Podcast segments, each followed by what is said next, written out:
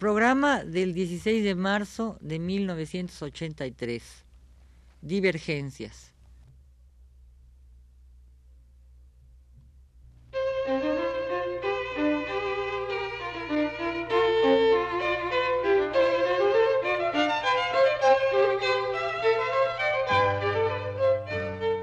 Divergencias.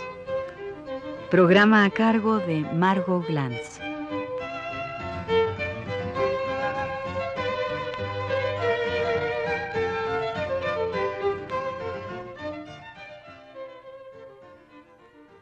La vez pasada terminé analizando un tema en donde decía yo que la voz y la mirada matan, pero se transforman en Calderón en metáfora.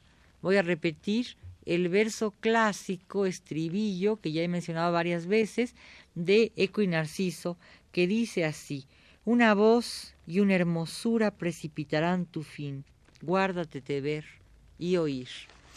Tema que le ha servido a otro poeta español, José Bergamín, para un drama también titulado Eco y Narciso, en donde este estribillo determina el sentido del drama. En Calderón, la voz que imanta en estos casos es femenina en Eco y Narciso y se asocia con las aves. De alguna manera, aunque no es la voz la que la determina, en Semíramis, que se llama La hija del aire, también hay esta relación del aire y las aves. No en balde la hermosura de Eco se mutila y su voz queda en el aire repitiendo los sonidos. Eco tenía una voz maravillosa, cantaba extraordinariamente bien, pero cuando muere castigada, porque Narciso también ha muerto, se la priva de la voz y solo sirve de repetición de la voz de los otros. La fiera humana vive en conjunción con otras bestias y junto con las aves conviven los brutos. Si la voz hechiza y humaniza a las fieras, acuérdense que Orfeo las domesticaba con la lira, al igual que los brahmanes de la India domeñaban a las serpientes con su flauta, los animales hombres de Calderón, vestidos como fieras, se humanizan al influjo de la voz que les llega con el viento y su mísera condición rastrera descubre una naturaleza volátil que los iguala con las aves. Es decir, la voz es el ave, puesto que vuela en el aire. Es la hija del aire la voz. Rompen su encierro y se ofrecen a la luz, prefigurando el vuelo del alma encerrada en el cuerpo y dispuesta a volar cuando de su prisión se libere. La paloma es el Espíritu Santo y, curiosamente, Semíramis, según Calderón, es paloma en Asirio.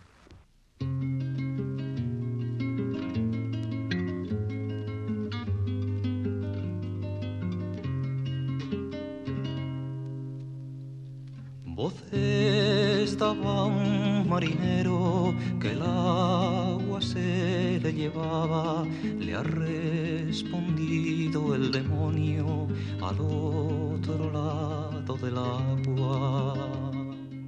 Pero esa liviandad del alma se atora en el cuerpo y el amor detiene el proceso de racionalización.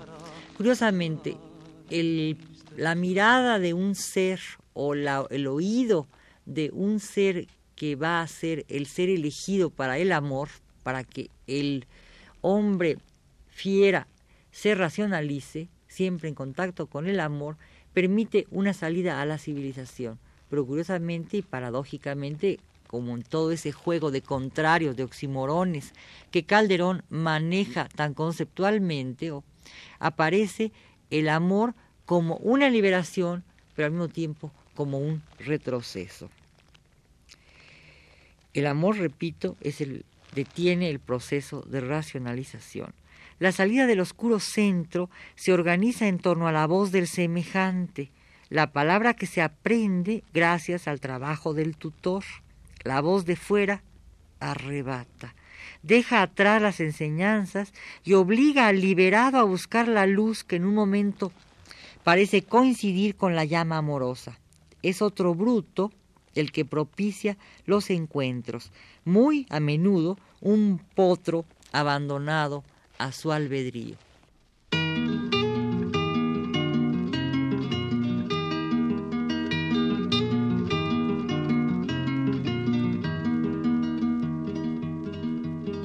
Estando yo en la michoza, pintándola mi callada, las estrellas altas iban y la luna rebajada, mal barruntan las ovejas, no paran en la majada, pide venir siete lobos. Un ejemplo concreto de estos juegos de opuestos tan caros a Calderón sería otro pasaje de La hija del aire, la historia de Semíramis de la que he estado hablando junto con Eco y Narciso.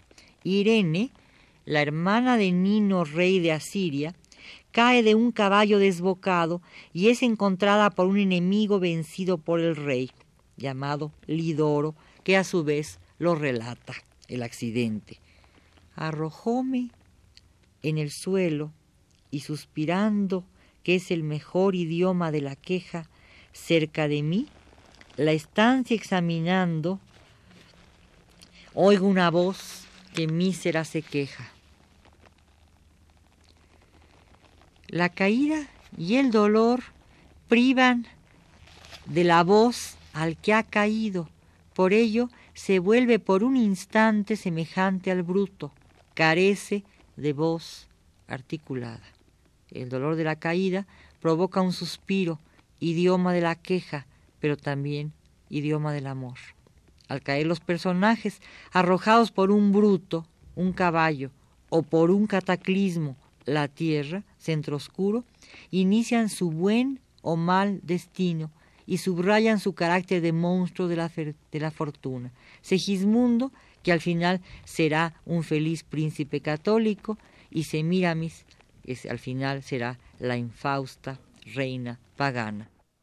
Grandes guerras se publican entre España y Portugal, y al conde Flores le llevan de capitán general. La condesa, que lo supo, no dejaba de llorar. Decidme, por Dios, buen conde, cuánto tiempo faltará. Caer y encontrarse. Al caer se sufre, y al sufrir se profieren quejas o se exhalan suspiros. Esta situación, que se produce a resultas de un dolor físico, se traslada al alma como un producto de un dolor moral, el dolor amoroso. Y la voz vuelve a perderse o se dificulta y se vuelve gemino. En este punto vuelven a encontrarse lo racional y lo irracional, y el hombre es, de nuevo, fiera humana. La voz y la hermosura propician el fin. En Narciso, el amor entra por el oído, el primer amor al otro, el eco.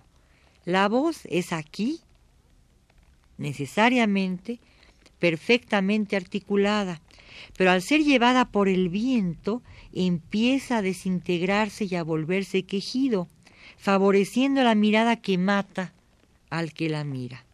Narciso se encuentra con Medusa y reitera esta idea de la belleza que mata, de la belleza que es infausta. Por ver a Atenea en el baño, Tiresias se queda ciego, y por ver el baño de Diana, Acteón es despedazado por los ciervos. Medusa es bella como Andrómeda, y su hermosura se concentra en los cabellos, que en su dorado brillo enredan el celo de los dioses, castigando a quienes son tan bellas que deslumbran al mismo sol.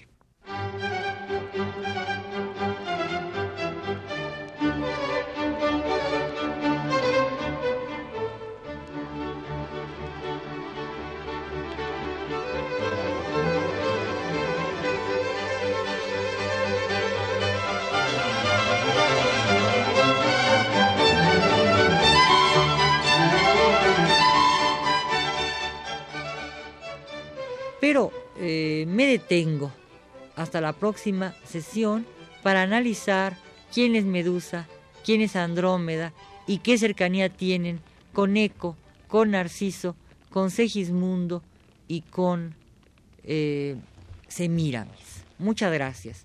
En los controles técnicos tuve la gentileza de la ayuda de Manuel Estrada. Gracias.